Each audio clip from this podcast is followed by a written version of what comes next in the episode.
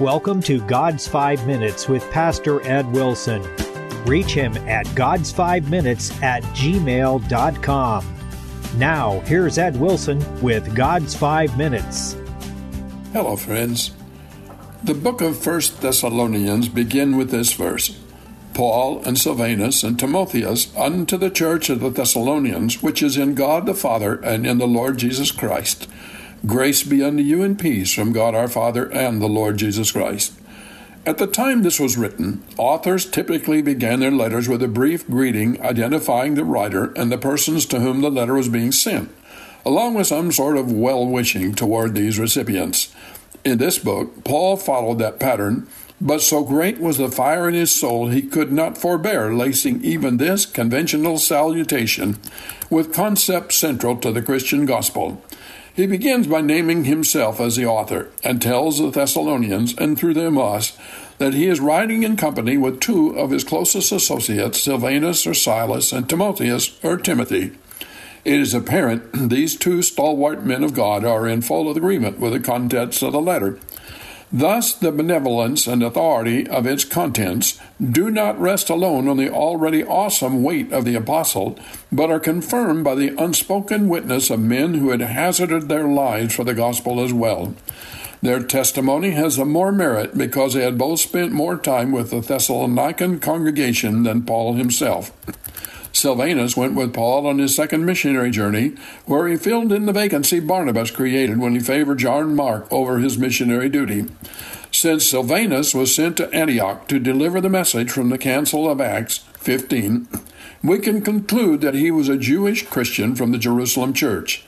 Timothy is one of Paul's dearest companions. Acts indicates that he joins Paul on his second missionary journey and is with him on the third as well.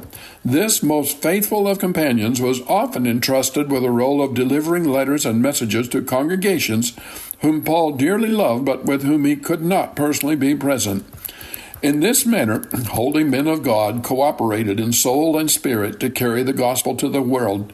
The sweetness of their relationship has been a beacon light to all who have been called to follow in their footsteps.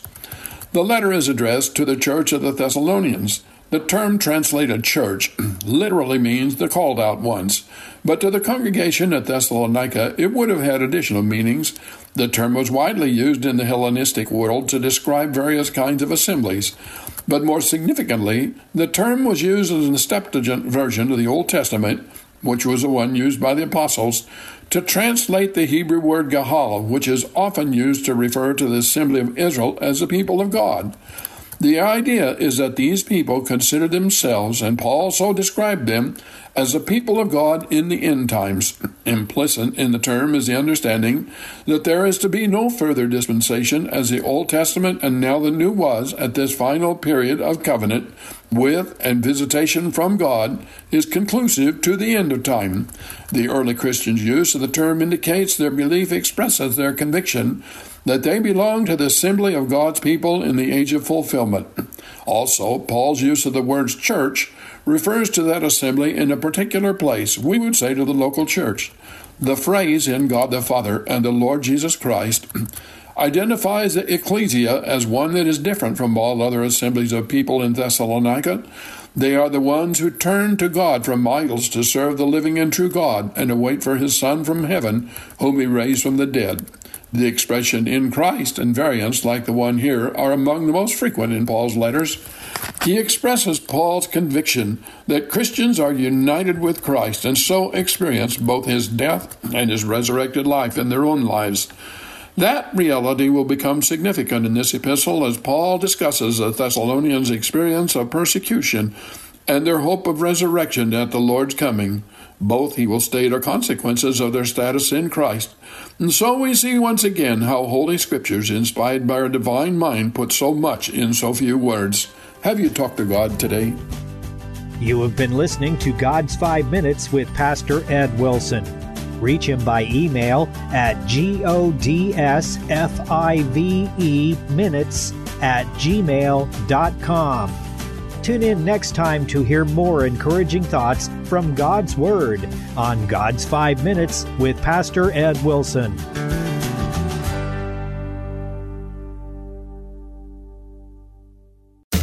The world is in chaos. You're here for a purpose.